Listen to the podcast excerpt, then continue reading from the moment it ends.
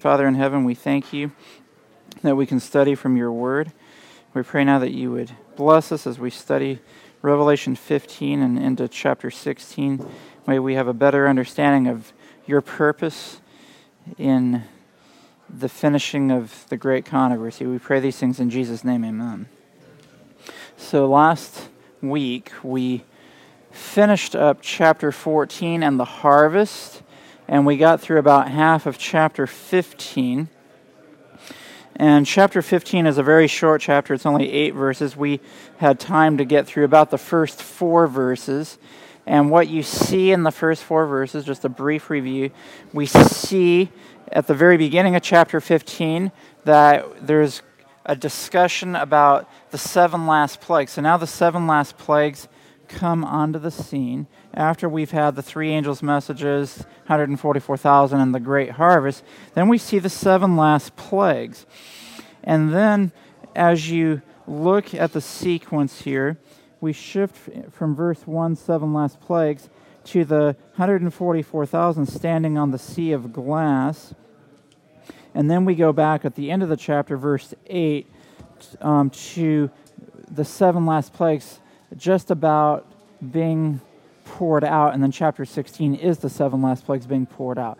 Now, just for those of you listening on Audioverse or those of you studying here, chapter 15 is not in chronological order. I've heard some people say that it is, but chapter 15, verses 2 through 4, jump ahead to the time where the 144,000 are standing on the sea of glass. That's after we've left earth, we've gone to heaven, and the righteous 144,000 are standing on the sea of glass, singing the song of Moses and the song of the Lamb. Then you come back to the end of the chapter, and we're going back to the seven last plagues, which are poured out before the second coming. So that just helps you to understand the chronology of, of chapter 15. And we're going to look at verses 5 through 8 and then go to chapter 16. But again, here's the structure that we're looking at in verse 1, we see that the seven last plagues are about to, be, about to be poured out. And the question would be why would God be able to pour out his seven last plagues? And if when you study the seven last plagues, you see that it's poured out on the beast who persecuted God's people. And the answer is is that here's a group of people, the 144,000, who got the victory over the beast, the image and the number of his name and his mark those are the people who give God the justification to pour out the seven last plagues. And the seven last plagues we will study out further here. So, we see verses 1 through 4. We see the 144,000 standing on the sea of glass singing the song of Moses, the servant of God, the song of the Lamb. We discussed the, the meaning of that last week. And now we're going to get into some very interesting things in chapter 15. All of it's interesting, but this is very fascinating to me. Starting in verse 5. Actually, I'd like, like a volunteer to read Revelation 15, verses 5 through 8. Revelation 15, verses 5 through 8. Um, Carlos. Revelation 5, verse 15 through 8. And after that, I looked, and behold, the temple of the tabernacle of the testimony in heaven was opened. And then seven angels came out of the temple, having the seven plagues, clothed in pure and white linen, and having their beasts girt, their breasts girded with golden girdles. And one of the four beasts gave unto the seven angels seven golden vials full of the wrath of God, who liveth for ever and ever. And the temple was filled with smoke from the glory of God and from his power. And no man was able to enter into the temple till the seven plagues of the seven angels were fulfilled. Okay.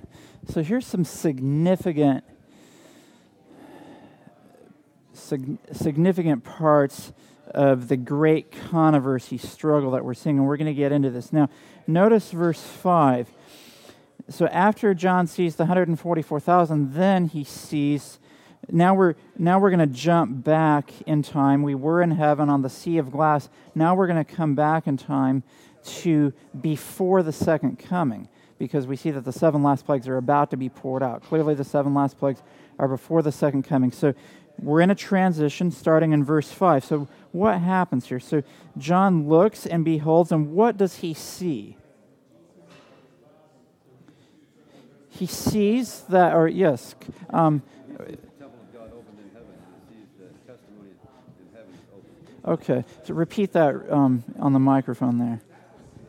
He sees the temple of God opened in heaven. Okay. This is uh, looking at the same scene of Revelation 11 19. Right. The same okay. scene. Right. So what you have here, um, if you remember, now in Revelation 11 19, this is the, the time of the sounding of the seventh trumpet where the temple of God is open in heaven and there was seen the ark of his testament. Here we see again the temple of the tabernacle of the testimony in heaven was open.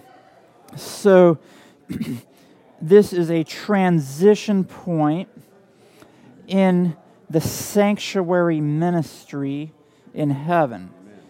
Revelation 11:19 is the transition from the holy place to the most holy place.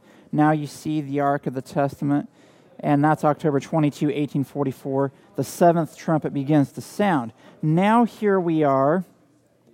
The seven last plagues are about to be poured out, and we see the temple of the tabernacle of the testimony in heaven is opened again. And Whereas last time we see the Ark of the Testament, this time we see the seven last plagues. So, what does that tell you about the ministry of Christ as our high priest in the heavenly sanctuary? Last time, when the temple of God was open in heaven, you see the Ark of the Testament. The next time it mentions that the temple of God is open in heaven, you see the seven angels having the seven last plagues. So, what do you see happening here? What's the progression in the, in the sanctuary ministry? We have some comments over here. It, it seems as though um, in the first um, in the first phase, Christ is, is going from the holy place to the most holy place, and in the last place, uh, or in the last phase, it, it looks like, or before the the seven uh, uh, plagues, that that Christ has put down and set his censer and said, "It is finished." Okay, very good. So, as Carlos stated, in Revelation 11:19 when you see the ark of the testament it suggests that now Christ is moving into the most holy place to begin his work of ministration in the most holy place now when you see the temple of God open in heaven and the seven last plagues are about to be poured out. If the seven last plagues are be, about to be poured out, then the work of Christ in a mediatorial role is, is coming to an end, or it has come to an end. It, it is completed. Now, there's some interesting things here. So the temple of God or the temple of the tabernacle of the testimony in heaven is open. Now we see seven angels in verse 6. They came out of the temple having the seven plagues, clothed in white linen, having their breasts girded with golden girdles. Verse 7 And one of the beasts gave unto the seven angels seven golden vials full of the wrath of God, who liveth forever and ever. So let's think about this here. So the seven angels have this in, with, within seven vials the, the wrath of God. And it says, full of the wrath of God. So the seven last plagues are a direct judgment of God. It's not God withdrawing, it's not God stepping back. He is directly intervening um, in this act of the seven last plagues being poured out. Um, and there sometimes there's a debate about well does god destroy directly or does he just withdraw himself and allow the devil to do it um, i don't have the quote with me today i believe it's great controversy page 668 where ellen white tells us that sometimes god indeed does withdraw and allow satan to do the work of destruction but other times he actively is part of the of pouring out his wrath. So it's a straw man argument to, to try to say it's either or. It's, he can do all of the above however he wants to because he's God. Um, but I'm getting a little sidetracked. What I want to do now is look at the, let's look at the timeline in the book of Revelation, and this will help us to understand where God's people fit in, where the wicked fit in, and and what God's work is at this time. So we see that we have a um, a shift from Christ doing his work of intercession to now the, the seven last plagues about to be poured out. So, if the seven last plagues are about to be poured out, what does that tell us about the close of probation? That would suggest then that we have reached the close of probation. And not just for God's church. Um, we've studied earlier that you know judgment begins at the house of God. So when the latter rain begins to be poured out and and the Sunday law is passed, and you have the early time of trouble. By then, Seventh day Adventists have already reached their close of probation. We've already decided one way or the other. But when Michael stands up, when there's the universal death decree, so to speak, then that's it for the whole world. And Michael does not stand up until it's the close of probation for the whole world. Or Revelation 22 11 doesn't happen until close of probation for the whole world, where it says, He that is unjust, let him be unjust still. And that's where we are now. So, the thing I wanted to point out is what happens to God's people? What is the experience of the 144,000 when probation closes or when the temple of the tabernacle of the testimony in heaven is open and now the seven angels have the seven vials of the seven last plagues? What is the experience of God's people during the time when probation is closed and the seven last plagues begin to be poured out. What do we know that time period as? Right, it's the time of Jacob's trouble. So, this helps you then to understand why earlier in chapter 15, the 144,000 are mentioned as standing on the sea of glass. They're given special mention in chapter 15 because they live through the time of the seven last plagues. And they were the ones who got the victory over the beast, over his mark, and over the number of his name. And it was because they had that experience that God could pour out the seven last plagues. But while the seven last plagues are poured out, they go through a time of trouble such as never was since there was a nation. And so they get special mention in Revelation 15 as a group of people standing on the sea of glass having the victory over the beast, over his mark, and over the number of his name. So that's why it's not just random that you have the 144,000 in chapter 15. They are there, and because God has a group of people that are like that, he can shift the phase of his ministry from most holy place to seven last plagues. So when he has his 144,000, we shift from the most holy place ministry of Christ to where now the seven angels are about to pour out the seven last plagues. Now, here in verse 8, verse 8 is one of the most fascinating verses to me in chapter 15.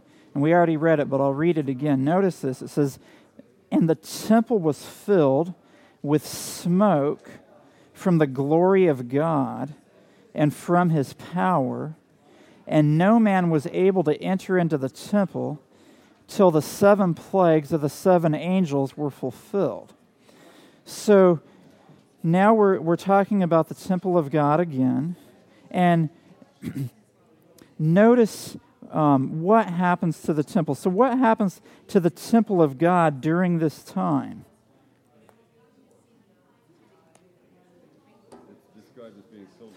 Okay, so the temple of God is filled with smoke. And what does the smoke represent? It says here in chapter 15, verse 8. What does the smoke represent in the temple? It has to do with the glory of God. It says the glory of God. So, what is filling up the temple of God while the seven last plagues are being poured out? The glory of God. So, if the glory of God is filling the temple, here, here's perhaps a rhetorical question, but um, you know, God is in heaven now. Jesus is in the most holy place of the heavenly sanctuary now. So why is not smoke of the glory of the Lord filling the temple of God now? Because God is perfect. Jesus was sinless here on this earth. So if he's in heaven and glory represents his character and he's perfect, why isn't the smoke of the glory of the Lord filling the temple now as opposed to sometime in the future after the close of probation? So here's the key point. What has happened in the temple of God? We have a comment down here. We no longer have a mediator. Right, we have no longer have a mediator. So um, So try to the, speak the up part so about no man the pa- you know i'm not sure how to connect it but the no man being able to enter i think has to do it seems like that would have to do with there not being a mediator Okay. And so but how to connect that with the smoke Yeah, that's jumping to the next I'm not point. sure. yeah i'm not how to connect But- the two But that's a good point. But here's here's the point. Um, the reason why the temple is filled with smoke from the glory of the Lord is because the sanctuary has been completely cleansed. Remember Daniel 8, 14, under 2,300 days, then shall the sanctuary be cleansed. The sanctuary will be fully cleansed when the sins of God's people are blotted out. And when are they blotted out? They're blotted out at the end of the investigative judgment as Christ finishes his work in the most holy place. He stands up, and then the seven last plagues begin to be poured out. So, what this is telling us is temple is filled with smoke from the glory of the Lord. Christ's mediatorial work is finished because the sanctuary has been cleansed. Or, in other words, the 144,000 are ready now to go through the time of the seven last plagues or the time of Jacob's trouble. So that's what chapter 15 is telling us. So the temple was filled with smoke from the glory of the Lord and from his power, and no man was able to enter into the temple till the seven plagues of the seven angels were fulfilled. Now, this, I'll just throw this out there. This is an interesting thought. It says, if no man is able to enter, Jesus Christ, of course, is God, but he's also, he retains his humanity. Is that not correct? And to say no man could enter, well, you could say, well, that could mean Moses and Elijah because they're human beings in heaven. We know they're there. But, I mean, obviously, human beings are still here on this earth going through the time of Jacob's trouble while the seven last plagues are being fulfilled. So it doesn't really have relevance to say, well, the people here on earth can't go into the temple in heaven till the seven last plagues are fulfilled because we're not there anyway. So, what this is suggesting is Jesus, as our high priest, who is also a man, and he can be our high priest because he was fully man, he's not able to enter into the temple until the seven last plagues are fulfilled, which tells us that Jesus has come out of the most holy place. And what does the high priest do on the Day of Atonement after he comes out of the most holy place? He he places his hands on the head of the scapegoat. Remember that? And so the high priest comes out of the temple, places his hands on the scapegoat, and he is transferring the sins of God's people that have been blotted out onto the scapegoat. And that's representative of Satan. And we know that happened in the Old Testament, but that was typifying what would happen here in Revelation 15 because there's going to come a time when, yes, Jesus died for our sins, he bears our sins, and our sins are blotted out with his blood. But just because our sins are blotted out doesn't mean that Satan doesn't receive punishment for the sins that he had God's people commit. So, any sins that God's people committed that are forgiven and are blotted out are ultimately transferred to Satan at the end of the Day of Atonement, after Jesus, as our high priest, comes out of the most holy place of the heavenly sanctuary. So now Satan is bearing, so to speak, or he's receiving the, the penalty for the sins he got us to commit, which Jesus blotted out with his blood. So you can see then why Satan wants to get rid of as many people as possible because the more people that are saved, the more sins gets thrown onto to his chest at the end of the day of atonement. And so he doesn't want that. So what happens and actually I'll just point out that in 1 Kings chapter 8 um, I don't want to spend too much time on this, but 1 Kings chapter 8 is talking about the dedication of Solomon's temple. And I'll just give you the reference. 1 Kings chapter 8, um, verses, basically verses 9 through 12, where you see that as the priest came out of the holy place, the cloud filled the house of the Lord so that the priest could not stand to minister because of the cloud, for the glory of the Lord had filled the house of the Lord. So that's just another example of when the, the temple was dedicated, the, the glory of the Lord filled it. And here in Revelation 15, as the sanctuary is cleansed, the glory of the Lord fills the temple. Now, here's the point, the key point that I want to make before we move on to the seven last plagues. what happens after the sins of God's people are placed on the head of the scapegoat by the high priest? What was the next thing to happen in the sequence of events?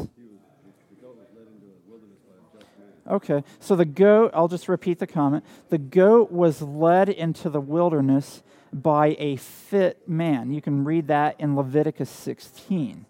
So a fit man leads the scapegoat into the land of forgetfulness. Now, was the fit man the same as the high priest? No, they were different. So, who's the high priest representative of? It's representative of Christ. So then the fit man at the end of the Day of Atonement that leads the scapegoat into the land of forgetfulness cannot be Christ. Does that make sense? Jesus is the high priest. He places the sins on the head of the scapegoat. The scapegoat is led into the land of forgetfulness by a fit man who is someone other than Christ. Now, let's put your thinking caps on, and it's perhaps not that difficult of a question based on Revelation chapter 15, who is the fit man? okay, so the fit man that leads the scapegoat into the land of forgetfulness is the 144,000. So the fit man re- is representative of the 144,000, and you see that here in Revelation 15. Let me read to you a quote by Ellen White. This is found in Spalding and Magan collection, page 2. And this gives us an idea of the work of the fit man during the seven last plagues. So this is page 2 of Spalding and Magan collection. Here we read. Um, then I saw that Jesus' work in the sanctuary will soon be finished. That's what we're studying about here in Revelation 15. Jesus' work in the sanctuary about to be finished. After his work there is finished, he will come to the door of the first apartment and confess the sins of Israel upon the head of the scapegoat. Okay? So we've talked about this already. So now Jesus, as our high priest, comes to the door of the first apartment, places the sins of God's people on the head of the scapegoat. Then he will put on the garments of vengeance. And then notice this then the plagues will come upon the wicked. So now, after Jesus puts his hand, or he transfers the sins to the scapegoat, it's after that that the seven last plagues start to be poured out. Then the, the plagues will come upon the wicked, and they do not come till Jesus puts on that garment and takes his place upon the great white cloud. Now, then notice this. Then, while the plagues are falling, the scapegoat is being led away. And clearly, he's being led away by the fit man. He makes a mighty struggle to escape, but he is held fast by the hand that leads him. if he should effect his escape, Israel would lose their lives. I saw that it would take time to lead away the scapegoat into the land of forgetfulness after the sins were put on his head. Now, let's. So notice what happens here. Um, the scapegoat is being led away while the seven last plagues are being poured out. And I asked this question earlier, but what is happening to God's people? What is the experience that they are going through during the seven last plagues?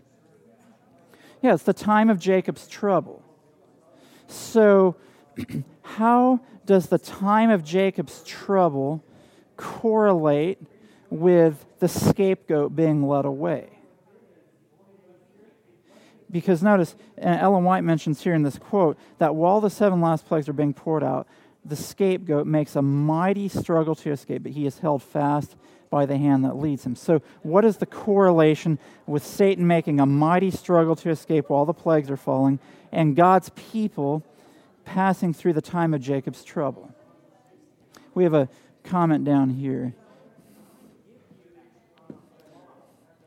I don't have it with me, but I believe, I believe it's a great controversy, page uh, 484 Uh huh. in the investigative judgment, discussing the time in which people's God's people will be going through the time of trouble.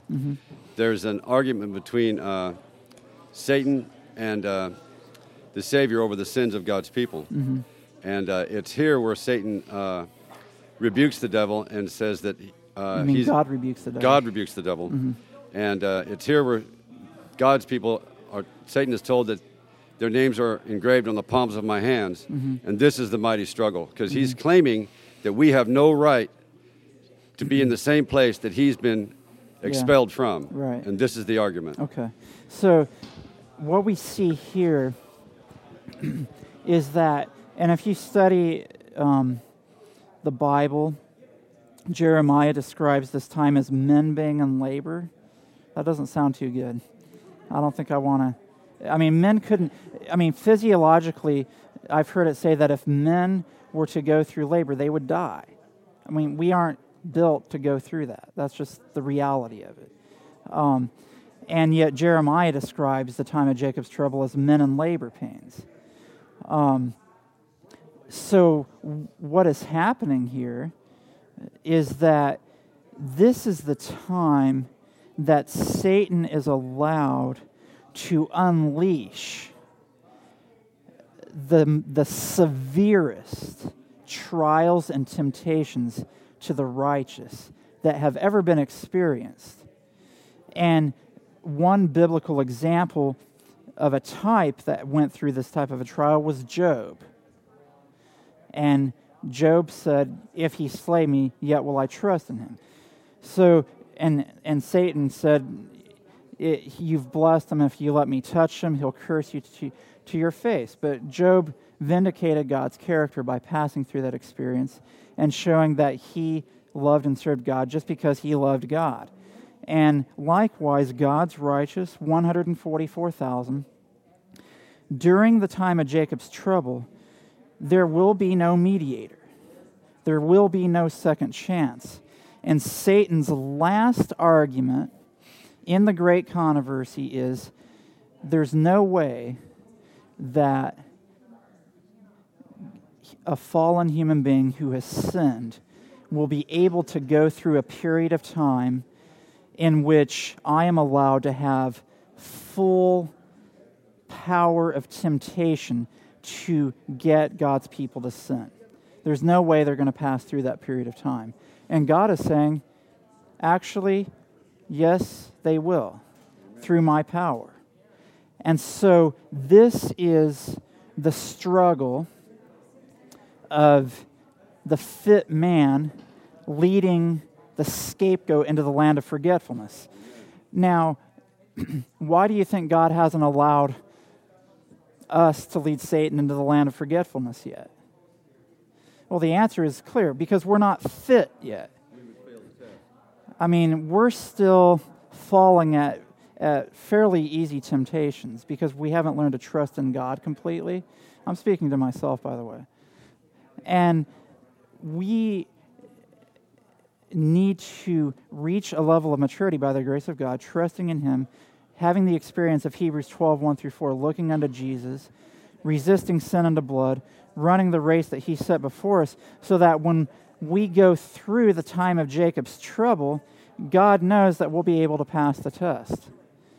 And so that's going to take a level of spiritual maturity that has rarely been seen. Perhaps you could say Elijah, Moses, Job, and yet they, they had their points in life where they um, fell short of God's glory, but God was able to bring them back. But there will be a time when there will be a group of people described as having the victory over the beast and over his image and over his mark and over the number of his name, who have such an experience with God that when they pass through the time of Jacob's trouble, they will be truly spiritually fit men and women that will be able to withstand every fiery trial and temptation that the devil throws at them. And they have the experience of Revelation 12 11 that they were faithful unto death. They loved not their lives unto death. They overcame by the blood of the Lamb and the word of their testimony.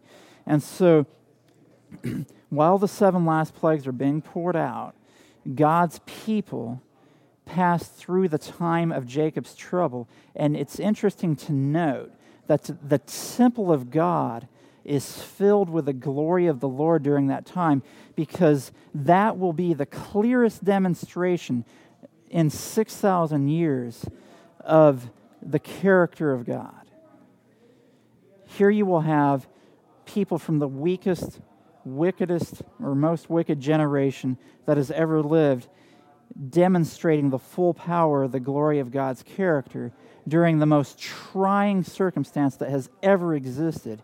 And when it's all said and done and the last plague has been poured out and Satan has been let out into the land of forgetfulness, everyone will know that God was right and Satan was wrong. Because Satan's argument was look, I was in a perfect environment and God's law wasn't fair. And God will say, wait a minute. These people came from the worst environment there ever was, and they show that it's possible to live like you're in heaven, even in the most wicked conditions here on earth. And so, case closed, end a great controversy. And so, that's our mission as Seventh day Adventists. It's not to compete with the other churches in the world or to try their church growth methods or anything else. Our mission is to finish the great controversy and to be like Jesus. We have the clearest picture of what the purpose of the great controversy is all about. That's our mission, that's our message. And as you remember, the three angels' messages, those are the three messages that prepare the 144,000 for the harvest. And so we need to get past the first angel's message to the second, Babylon has fallen. We need to get to the third message and point out what the mark of the beast is. And it may not be politically correct in some circles, but we can still do it with the love of Christ. And the way we contend for the faith of God's word is to preach the word. We don't fight with the spirit of the devil, but we preach the word. And that will be the power that will prepare God's people to be sealed with the seal of God so that Jesus can come out of the most holy place, finish his work as the great high priest, put the sins of God's people on the head of, onto the head of the scapegoat, and then we will go through Jacob's time of trouble. Now, here's one interesting point. Notice in this statement, Ellen White says, if the scapegoat should effect his escape, Israel would lose their lives. So just remember that after the close of probation, there's no more mediation.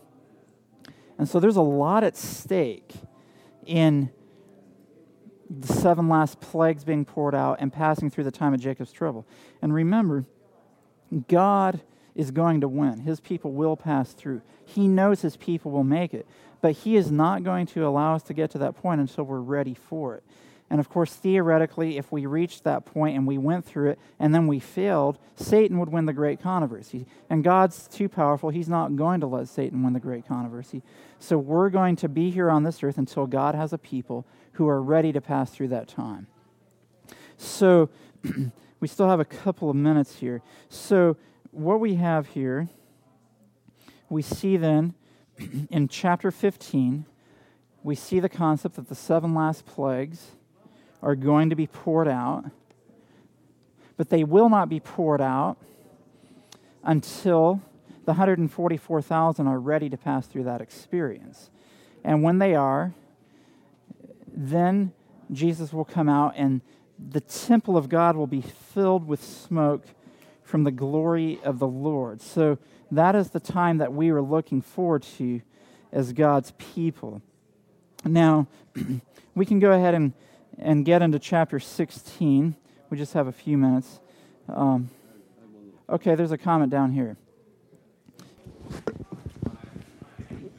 It might help to uh, mention the fact that the continuity of uh, Revelation 14, uh, 6 through the end of chapter 15, uh, there's no break in that continuity. Mm-hmm.